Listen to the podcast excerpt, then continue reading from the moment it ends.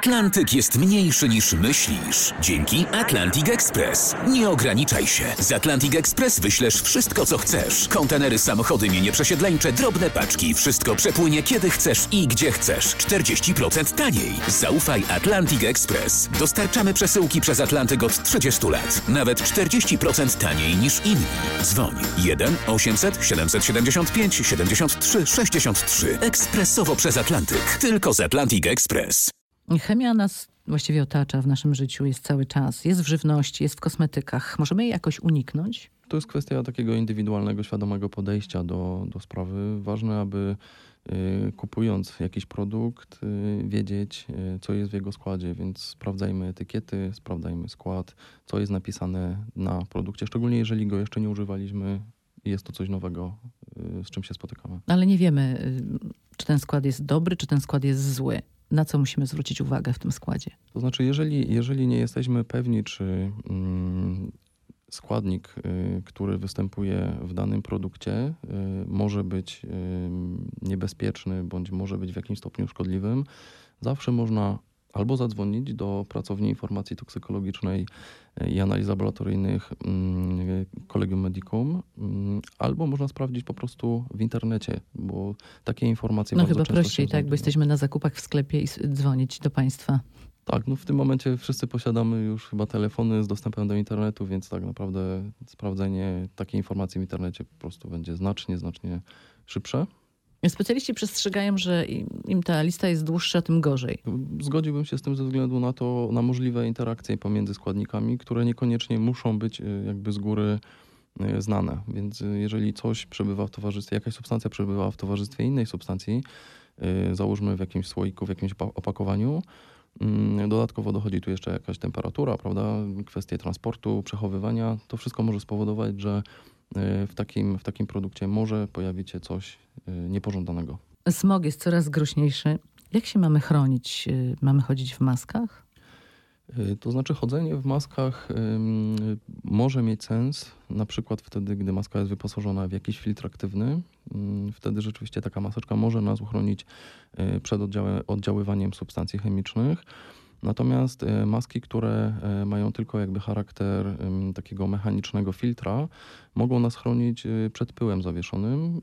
Tylko teraz kwestia jest taka, przed którym pyłem zawieszonym, bo jak wiemy są różne gradacje wielkości. A czy są jakieś badania toksykologiczne, które sprawdzą stan zatrucia naszego organizmu? Y, Tak, można wykonać badania w materiale biologicznym, czy to w krwi, czy w moczu. Mm, Na przykład y, poziom, znaczy możemy zbadać poziom y, metali ciężkich na przykład lub poziom benzopirenów. I- Także można to badać. I co wtedy możemy zrobić? To znaczy, jeżeli, jeżeli wiemy skąd pochodzi narażenie, no to przede wszystkim należałoby unikać takiego, takiego ek- ekspozycji na źródło y, takich zanieczyszczeń.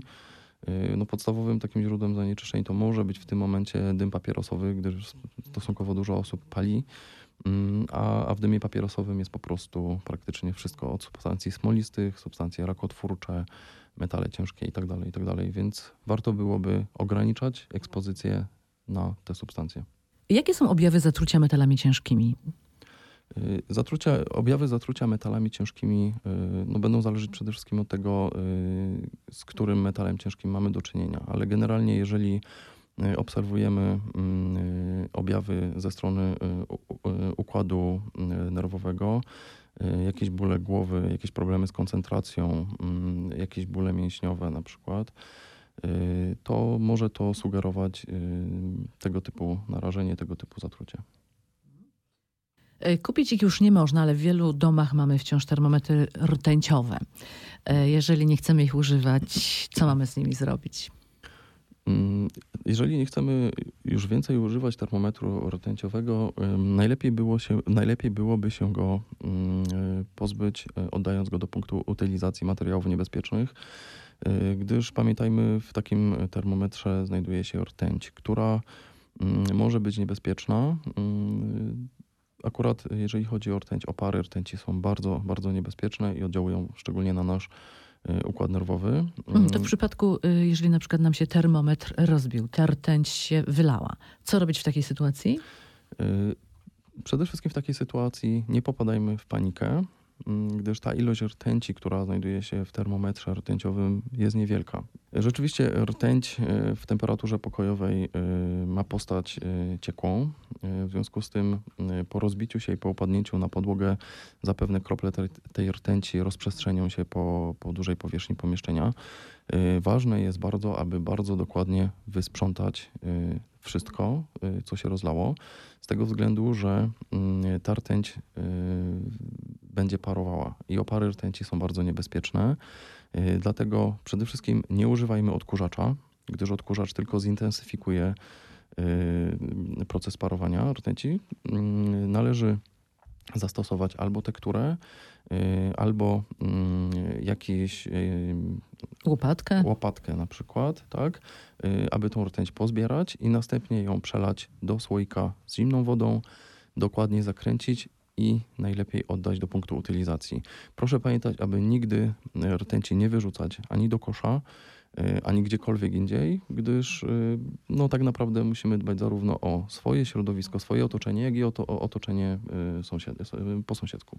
A jeżeli się zdarzy, że y, dziecko na przykład y, połknie rtęć, co wtedy mamy robić? Mhm. Y, Akurat w tym przypadku y, nie ma, nie ma wielkich, y, wielkiego ryzyka, gdyż y, rtęć y, w postaci metalicznej nie wchłania się z przewodu pokarmowego, y, więc nie stanowi zagrożenia, gdyż zostanie y, wydalona. Natomiast y, należy zwrócić uwagę, y, czy przypadkiem dziecko y, nie ma w, w buzi lub czy nie połknęło szkła y, z tego, z tego termometru, bądź czy na przykład y, nie doszło do, do przecięcia, do uszkodzenia śluzówek y, jamy gębowej lub Wśród pytań, które pojawiły się w portalu Twoje Zdrowie rmf24.pl od naszych internautów, znalazłam takie. Czy można jeść gorące potrawy plastikowymi sztućcami? Y, No to jest pytanie dosyć, y, dosyć, może być dosyć problematyczne. Wszystko zależy chyba od tego, jaką, jaką, z jaką temperaturą będziemy mieli do czynienia, y, w- jedząc posiłek y, takim, y, takimi sztućcami. A jeżeli to jest na przykład herbata i mamy łyżeczkę do herbaty i tam sobie słodzimy, to co? Mhm. Znaczy nie, nie, nie, nie znam w tym momencie temperatury y, topnienia plastiku. Zapewne to jest jakiś polietylen. Y, Natomiast no, rzeczywiście mm, ogólnie plastyfikatory, y, między innymi wtaleny znajdujące się w, w tworzywach sztucznych, mogłyby się tutaj wydzielać. Y, Więc jeżeli nie ma takiej konieczności, może lepiej po prostu używajmy sztućców stalowych. Kolejne pytanie, czy smażenie, grillowanie jest zdrowe? I czy może zwiększać ryzyko powstania raka? Mhm. To znaczy tak, y, na pewno y, grillując, czyli tak naprawdę y, paląc drewno bądź węgiel, jakiś brykiet, będziemy eksponować się na dym z, tych, z, tego, z tego materiału, ze spalania tego materiału, ale jednocześnie potrawy, które będziemy smażyć, które będziemy przygotowywać, będziemy eksponować też na bardzo wysoką temperaturę pochodzącą no bezpośrednio z płomienia.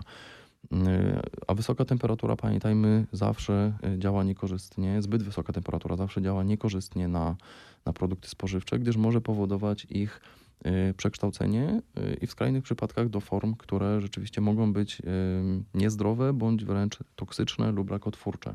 I mam tutaj na myśli na przykład jakieś benzopireny na przykład, bądź dioksyny, które mogą się wydzielać i w trakcie grillowania właśnie y, będziemy się na to eksponować. Mm, Dlatego jeżeli grillujemy, no zaleca się używanie na przykład y, podkładek aluminiowych, y, które będą w znaczący sposób ograniczać ilość tłuszczu spadającego na rozżarzony węgiel, a więc będzie ograniczała, więc będą ograniczać ilość tego dymu, który się będzie wydzielał, który będzie, który jest niebezpieczny. A czy można wymieniać pokrycia dachowe z azbestu samodzielnie? To kolejne pytanie. Y, Myślę, że absolutnie nie.